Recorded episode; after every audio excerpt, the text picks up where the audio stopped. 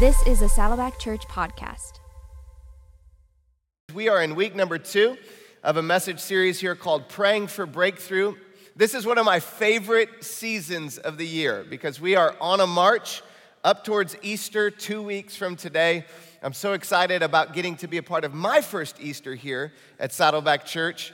And I want to encourage you as we're getting ready for Easter, this series is vital for us to lay the groundwork, to be praying for what it is that God's going to do through us together. Last week, we launched the Pray 24 7 initiative. Uh, there were close to a thousand people that signed up to pray on an ongoing basis around the clock. So I just want to say, way to go and celebrate you. And when you sign up, actually, you can sign up today through the digital program. If you didn't do that, uh, at saddleback.com slash next, you can sign up for a time once a week. Uh, there are slots there still available. And our prayer is that one day we would be praying around the clock. We're very close to that. And we're going to do this until Jesus returns, whenever it is. As long as we're here, we're going to keep praying around the clock, asking God to move. The point and the purpose of this is praying for breakthrough in our world, that we would partner with God in bold prayer uh, for the Great Commission to be accomplished in our generation. So I want to encourage you, if you haven't taken that step, to do so. Also, just a couple things before I get into the message. I want to remind you, as we've already mentioned in our services, uh, Easter is the best weekend to bring a friend or a family member to church. Uh, there's power in your invitation. My life has changed because somebody walked across the street and invited my mom to church when she was a little girl. And so your invitation literally could change a whole generation of people. So I'll be praying with you as you're inviting friends and family to church. And then that weekend, we're going to celebrate with baptism at all of our campuses in our services. We're going to be celebrating. And if you've never taken that step, uh, we would like to invite you to get baptized on Easter weekend. Easter is a great moment with the resurrection of Jesus, celebrating for us to go public with our faith. So today you can take that step. If you go to the digital program and you sign up there, or just say that you're interested, there's a baptism button. You click that. I shot a video this week that will go directly to your inbox. Uh, you'll get to see the inside of my office and what I look like in the middle of the week, and it's not very pleasant. I have a hat on and look a little rough, but it's a good video. So you should check it out. Uh, but it's going to be a great weekend for Easter. Now, today, as we are in week number two, let me share with you where we're going with this series. So last week, we looked at praying for breakthrough on a personal level. Uh, what does it look like to get breakthrough in our hearts, in our minds? We looked at Psalm 139, asking God to search us and show us what's on the inside. Somebody said to me yesterday after the message, they didn't like that search me and show me. They wanted search my spouse and show my spouse. And I can relate to that. Like, I want God to reveal everybody else's problems, not mine. We'll talk about that today. Uh, but next week, we're going to look at praying for breakthrough in our mission or making a difference with our lives That'll be the final week of this series. But today, we're going to focus on praying for breakthrough in our relationships, praying for breakthrough in community, in our relationships with one another. And isn't it true for all of us in our relationships? We've got a lot of different circles. You know, you have your friends, you have family members, you have coworkers, but all circles of relationships, there are moments where we get gridlocked. There are moments where we get at odds with one another. This happened to me recently. So I got back from a small trip that Stacy and I had been on. We were gone for three days. And my kids, they, two of them were with one babysitter, another was with another family. And we came back together. And you never know when one child tells on the other what the motivation is. So sometimes I get locked into this and take the bait. Like I, I just go right with it. So one child says to me, says, uh, Dad, you might want to look for your headphones while you were gone. Cademan had them on. And so I went to look for my headphones, and my headphones are normally in my car, and I couldn't find my headphones in my car. And so as soon as I got to my car, they're not there. I sent a text message to Cademan, and I'm like, Where are my headphones? All caps. Um, I can't find them. And he responds to me, Well, are they in your car where they normally are? And I said, No, they're not there. I know you have them. And he responds back to me, Well, I didn't have them. I don't have them. Uh, why don't you check another spot? And I said, They're not in my car. I know they're always in my car. And I'm not taking you to football tomorrow. He goes to football in the middle of the winter, but I'm not taking you to football tomorrow if I don't have my headphones back. And he sends me a picture of himself. He's at the gym, and he said, These are the headphones I've been using all week. I haven't used your headphones. So now I'm a little bit conflicted because I have in my mind, one child told me for certain that he had my headphones on, and he's denying the fact that he's had my headphones on. So I just keep going. I'm like, I know I'm just gonna press him. He's gonna let me know that he has my headphones.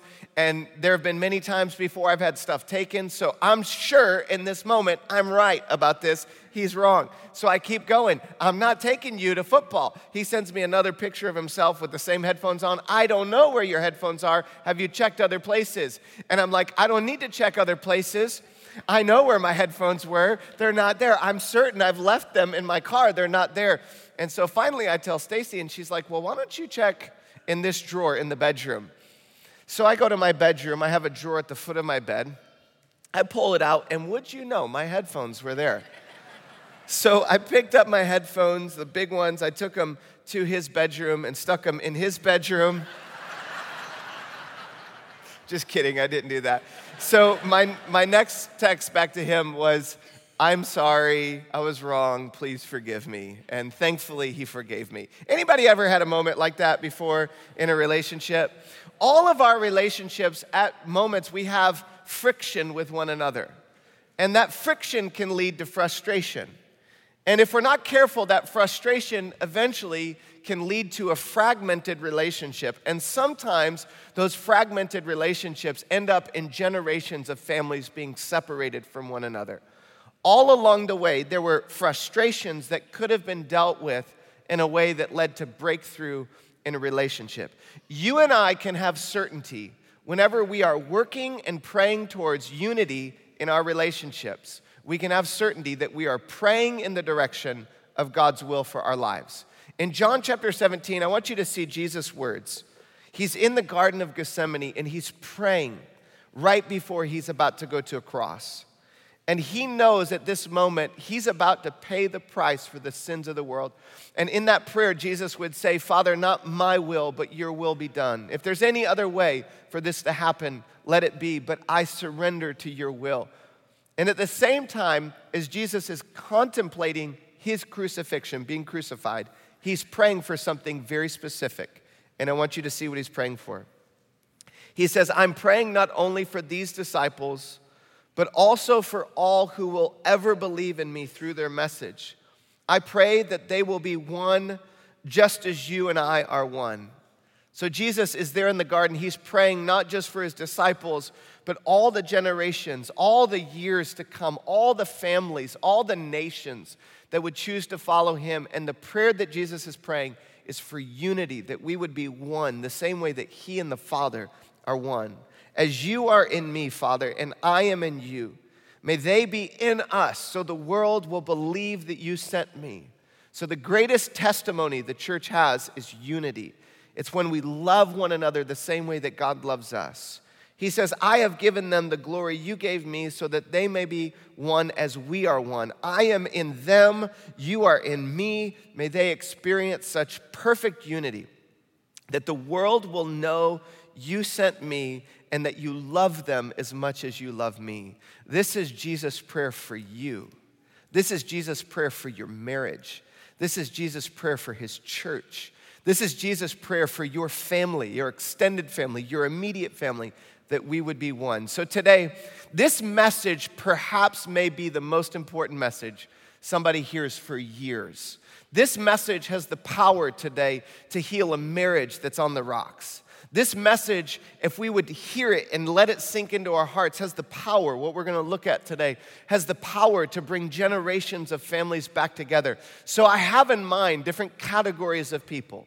I have some of you in mind that you're in an extended family, maybe parents and children or siblings, and you haven't been talking to one another for decades. Perhaps maybe you haven't talked since you got in a fight at a family reunion, and there's been years. There have been moments, birthdays that you've missed, deaths that you haven't been a part of a funeral because there's a separation or a divide in a family.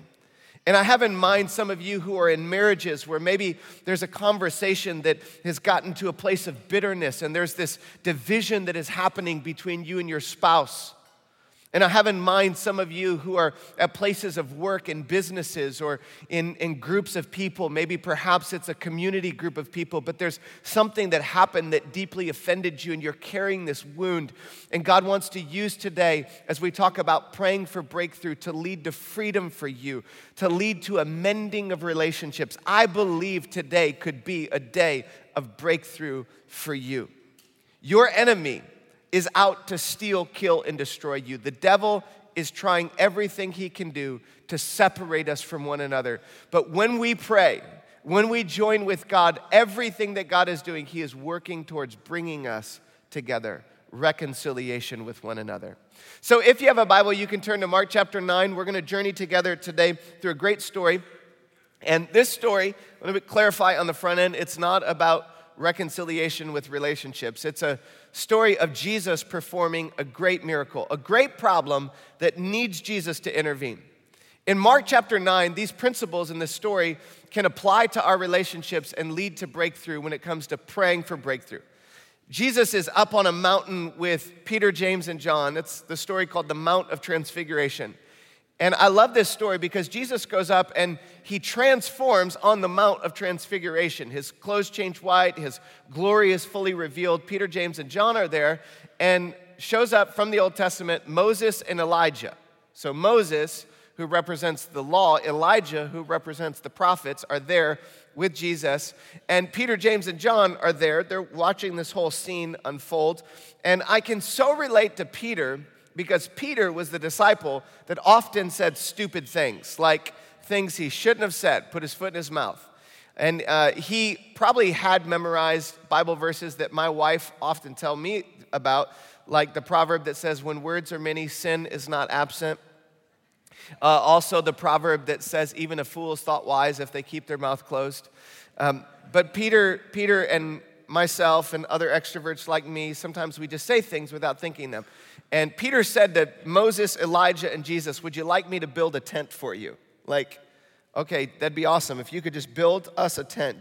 Jesus needs a tent on the top of the mountain. And the Bible says Peter said this because he didn't know what to say. So he's like, I don't know what to say. I'll build you a house up here, Jesus. That'd be awesome. Don't know where I'm going to get the supplies, but it, it's going to be a cool house. So they come down from the mountain. And when they get down the mountain, there's chaos. So there's this problem that has broken out at the bottom of the mountain. And this is the way that life often works that you're on a mountaintop and then you go to a valley. And uh, that just sounded like real Midwestern. My Michigan accent came out when I said valley. Some, it happens to me every so often, like every thousandth word. Valley. Okay. Anybody else from the Midwest? Yeah, valley. That's how they say it in the Midwest. It's valley. So they come from the mountain to the valley down below.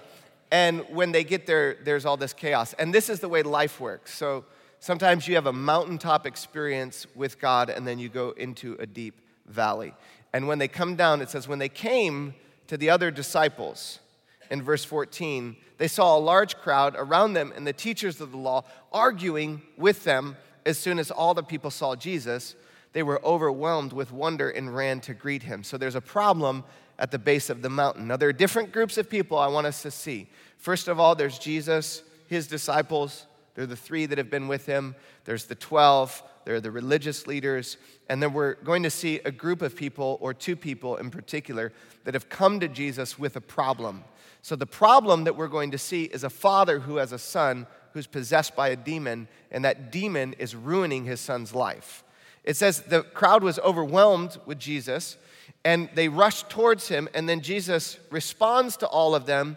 What are you arguing with them about? He asked.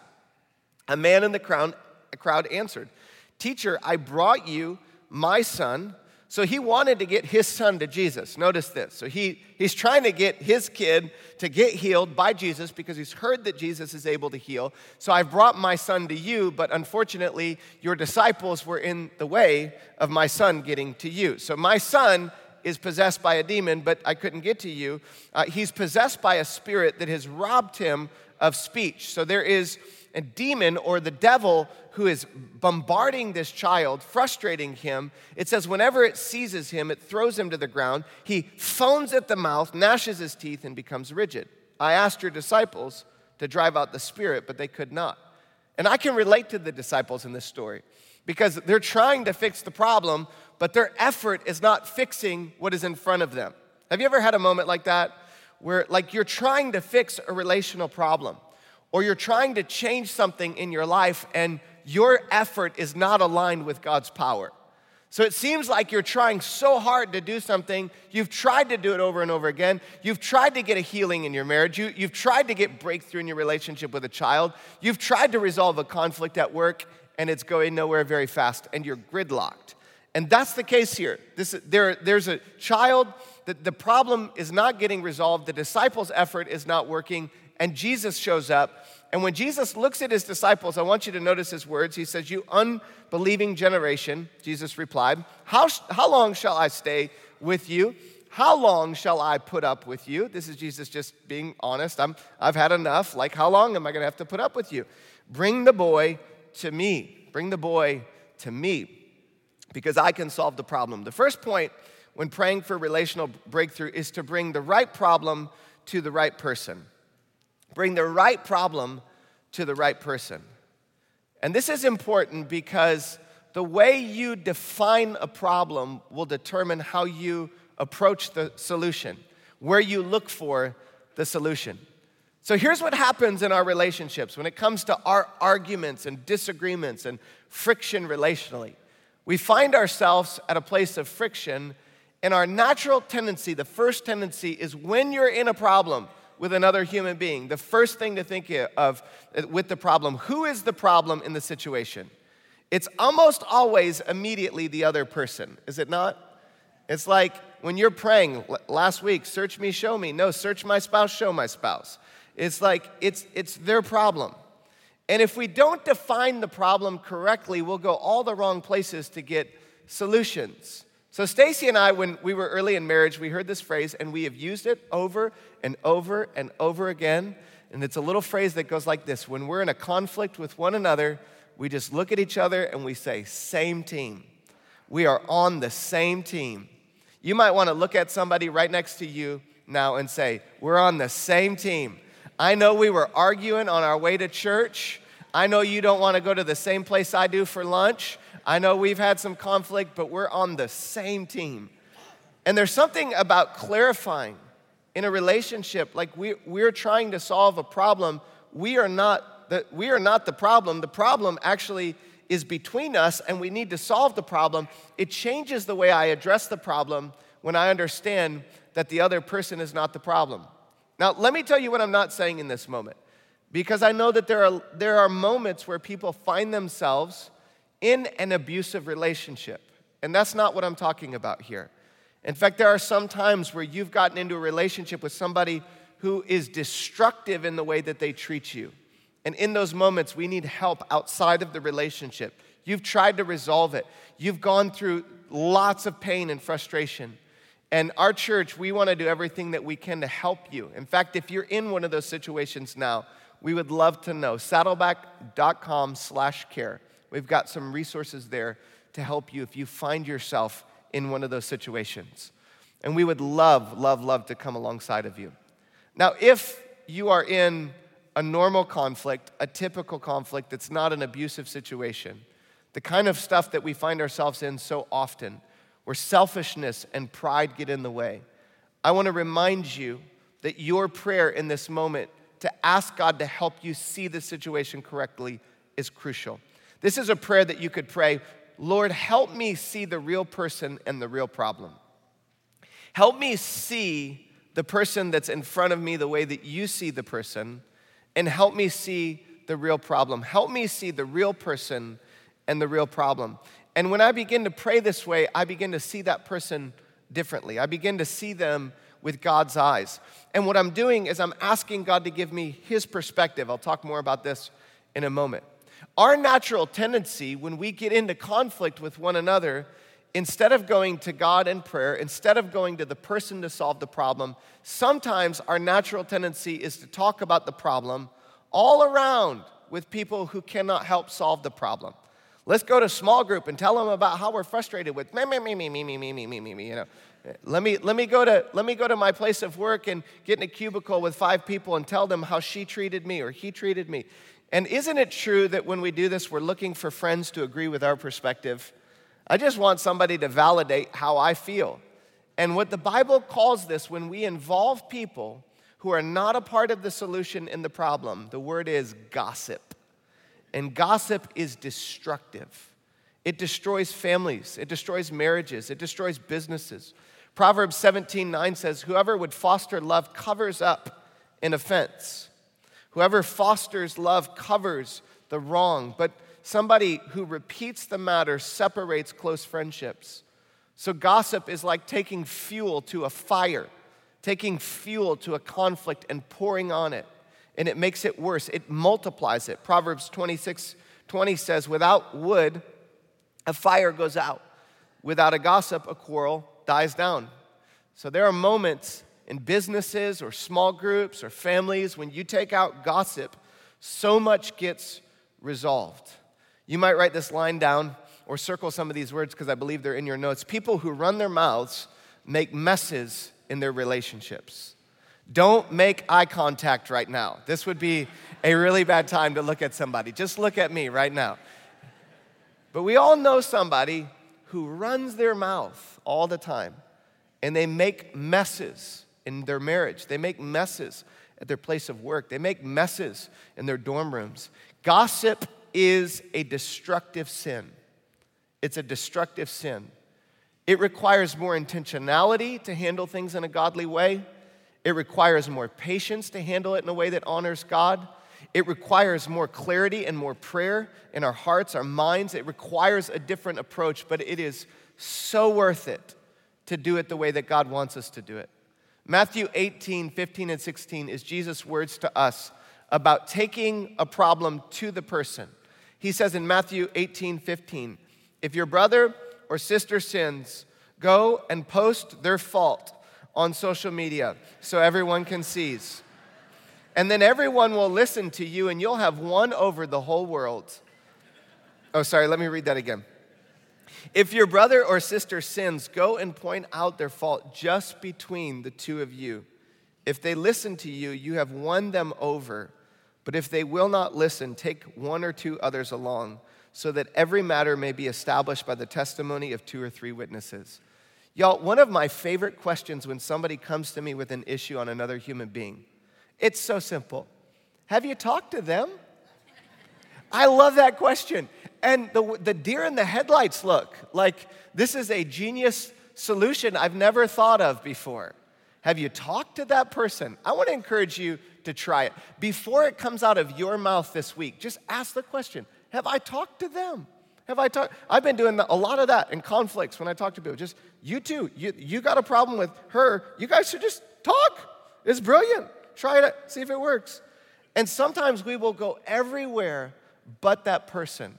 But Jesus gives us such a simple solution go directly to them. Now, sometimes when we go to that person, it doesn't work, and we try, and we have to take one another person along. Sometimes you go, you take another person along, it still doesn't work. And we'll talk a little bit about that at the end. But I want to encourage you if you have not first gone to that person, if you have not taken the step to try to clear up the conflict, uh, my friend, it is a very, very simple solution that could change your relationships.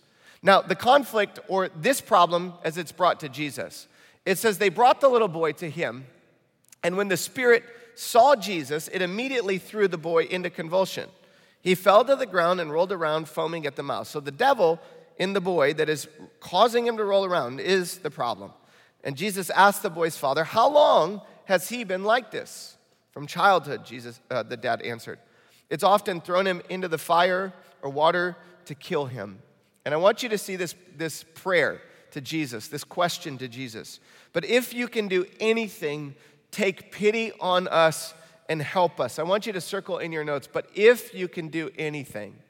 And sometimes when it comes to prayer, we question God's ability to help. We question God's ability to intervene in the problem. This man who comes to Jesus with the issue. He wants to know if you are able, will you please intervene? Not realizing in his mind he is standing before the one who has spoken the stars into existence. He is standing before the one who will be crucified for the sins of the world, who will conquer sin and death. If you are able, can you please heal my son? And Jesus looks back and says, If you can, said Jesus, everything is possible for the one who believes. Everything is possible for the one who trusts in me. And sometimes we give up hope. And part of the reason we give up hope is because we're trying in our own power to solve the relational issue. And Jesus looks at the boy, or immediately the boy's father exclaimed, I do believe, help me uh, overcome my unbelief. And I love this prayer because it's the father saying, I need my perspective to be shifted. I need you to give me faith. And it's a second point, which is being open to a new perspective. This father was open to seeing it Jesus' way, being open to see it from a different angle, to see it from a new perspective. So, a prayer that I can pray in this is Lord, give me faith to have your perspective. Give me faith to believe and see through your eyes. And when I pray this way, God will often shift my perspective. Sometimes when I am praying for perspective, I'm praying for the other person to have perspective, but I'm asking God to give them my perspective. You know what I'm saying? Like, God, help them realize I'm right and they're wrong. And there's a verse in the Bible actually where somebody did this with Jesus. Luke 12, verse 13, someone in the crowd comes to Jesus and said, Teacher, tell my brother to divide the inheritance with me. And coming to Jesus, like with this grand problem Jesus, I need a lawyer. Uh, 1 800 Jesus, fix my problem, give me half the inheritance. Tell my brother to fix to give me half the inheritance. And Jesus replies, Man, who appointed me a judge or an arbiter between you? I didn't come to be an attorney, Jesus is saying. And then he said to them, Watch out, be on your guard against all kinds of greed. Life does not consist in the abundance of possession. So notice what Jesus is doing. He is switching the man's perspective to say, You've been looking at your brother who won't divide the inheritance. But what I want you to do is look at your own heart that is contributing to the problem. I need to be open to a different way of seeing. Sometimes the solution is right in front of us. Sometimes what we're looking for, we're looking all these places for solutions, and right in front of us is the solution. This last week, I was um, looking for soap and I couldn't find the soap anywhere. It was not in the place where Stacy normally puts the soap. So I text Cademan and I said, Cademan, where's the soap? You're not going to football tomorrow if I don't find it. Just kidding. Um, so I'm looking all over for the soap, and Stacy is, she's in the other room, and I holler out to her. I'm like, hey, hey, babe, where's the soap? I can't find the soap. And she said, it's, it's right in front of you. And I'm like, no, it's not right in front of me. And she goes, look down. And I look down, and right at my feet was the soap, right in front of me. The thing that I was looking for, now I would say it wasn't in the place it normally is, but the thing that I was looking for was right in front of me. And oftentimes, the solution is a matter of perspective. So, when I pray like this, I'll give you examples of how God has shifted my perspective. There was a moment where I was in a conflict, a pretty difficult conflict to navigate, and seemed like all of my effort didn't solve the conflict. So I, I was praying through it. And as I was praying through it, I felt like the Holy Spirit, through the Word of God, showed me the thing that I'm trying to, te- to teach you, Andy, is forgiveness in a way that you've never experienced your life in your whole life. That through this situation, I want to take your ability to forgive other people to a whole new level. And when I began to see the conflict through that lens, it shifted my prayers. And as I began to pray for that other person on a daily basis that I was in a conflict with, God began to change my heart towards that person and give me compassion towards them. I had another moment, I was praying through a conflict, asking God to help another person see it my way. And I felt like the word God gave to me was Andy, I want you actually to see this conflict as a test. Because in this conflict, I'm testing your character, your relationship skills, your ability to love other people, and I want to grow you through this conflict. See, when I pray like this, God gives me a different set of eyes to see. And if I'm open to a new perspective, it shifts the situation. There are three phrases that somebody told me one time, Stacy and I both told us in marriage will change your marriage. I was wrong, I'm sorry, please forgive me. Can we say those together? I was wrong. I'm sorry. please forgive me. How many of you would acknowledge that first phrase is the hardest phrase of all of them right there? Yes, okay, eight honest people at Lake Forest today. All the campuses are honest. Sometimes in our relationships, we have such a hard time saying, I was, I was wrong. My perspective was wrong. The way I treated you was wrong. And I have found that prayer is often the thing that leads to my ability to acknowledge when I'm wrong. So I come to God with prayer. I'm open to a new perspective. He shifts my perspective. But there's one other thing that happens in this story I want you to see when the story concludes that is important. It says, When Jesus saw that the crowd was running to the scene, he notices that, he, that they're running to the scene. He rebuked the impure spirit. And he says to the spirit, You deaf and mute spirit, I command you, come out of him, the little boy, and never enter him again. And I want you to notice the power that Jesus has in this moment. The name of Jesus, the words of Jesus have power in our lives. The spirit shrieked, convulsed him violently, and came out. The boy looked so much like a corpse that many said he's dead, but Jesus took him by the hand and lifted him to his feet, and he stood up.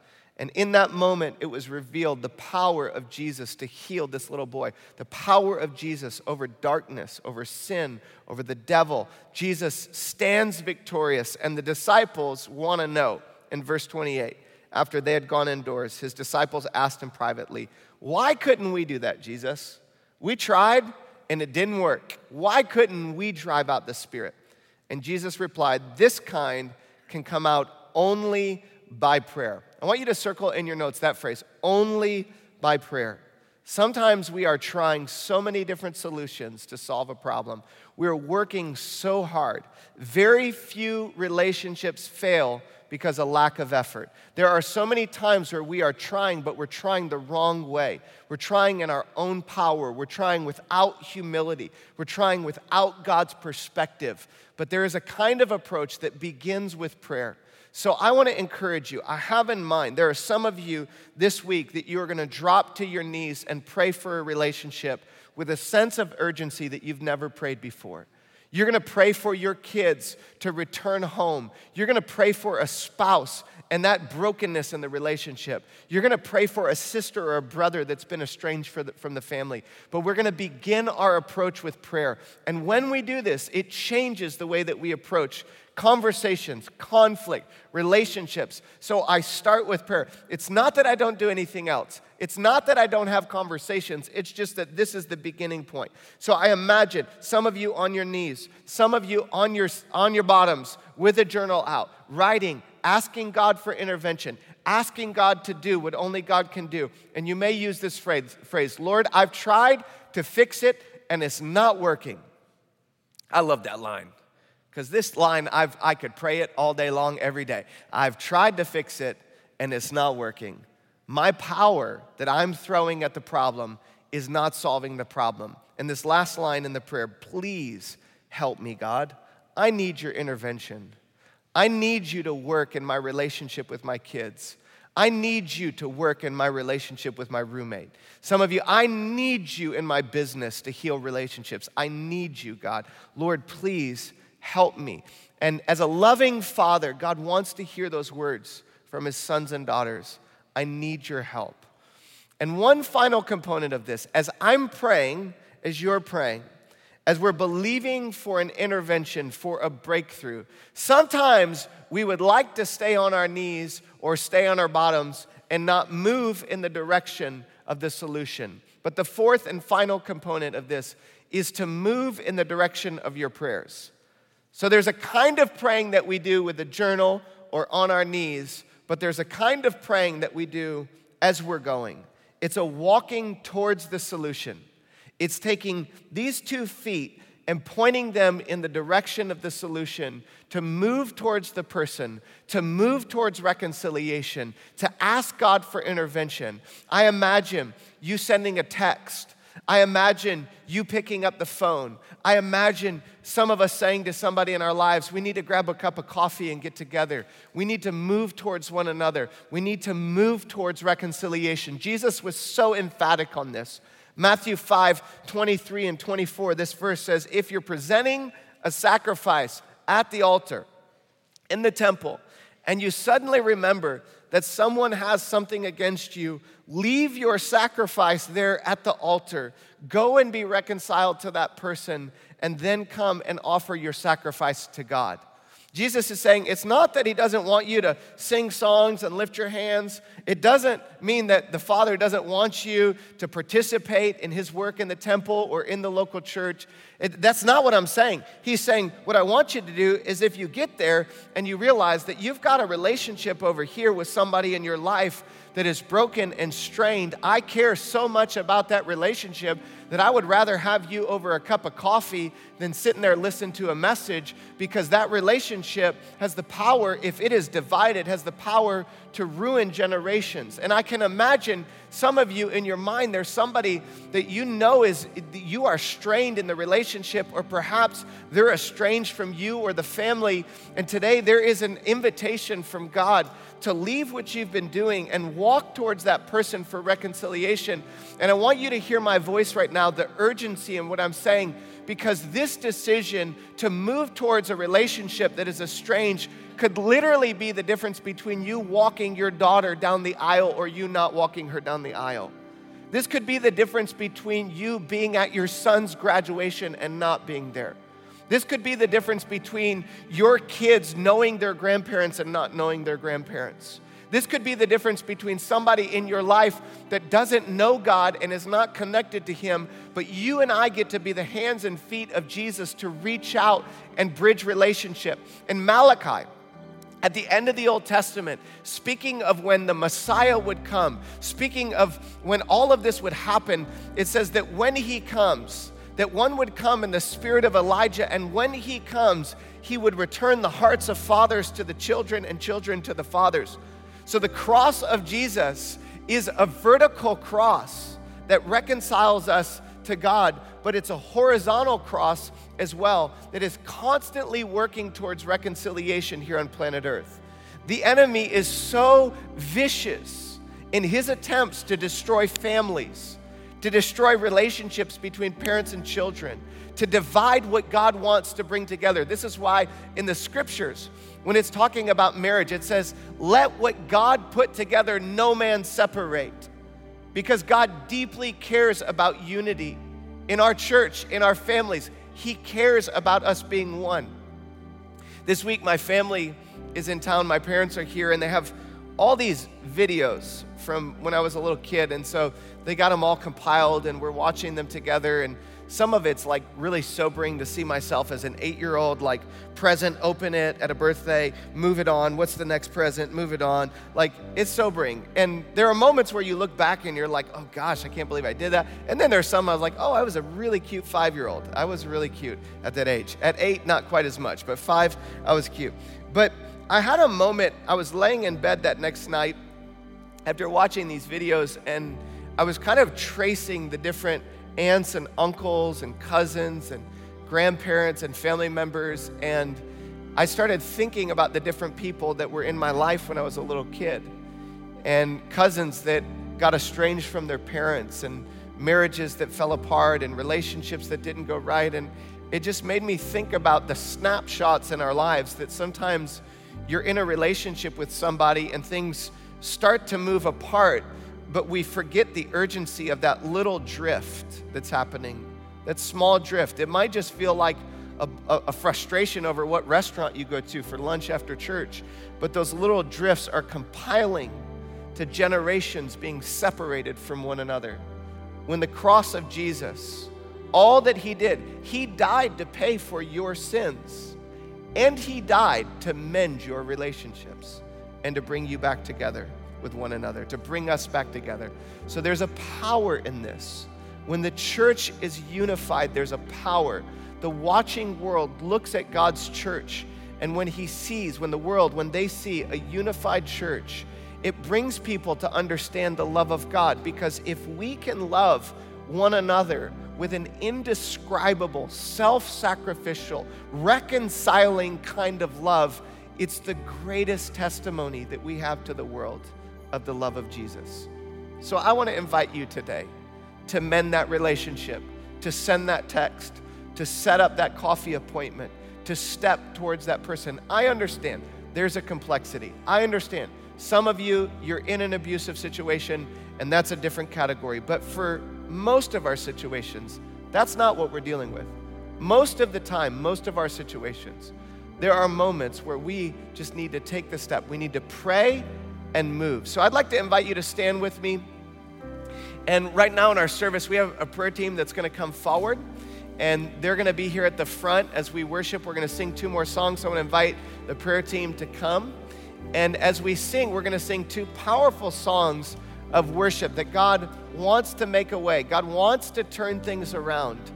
And I just have in mind there's some of you, you've got a relationship you know what that relationship is, and you need somebody to identify with you in prayer.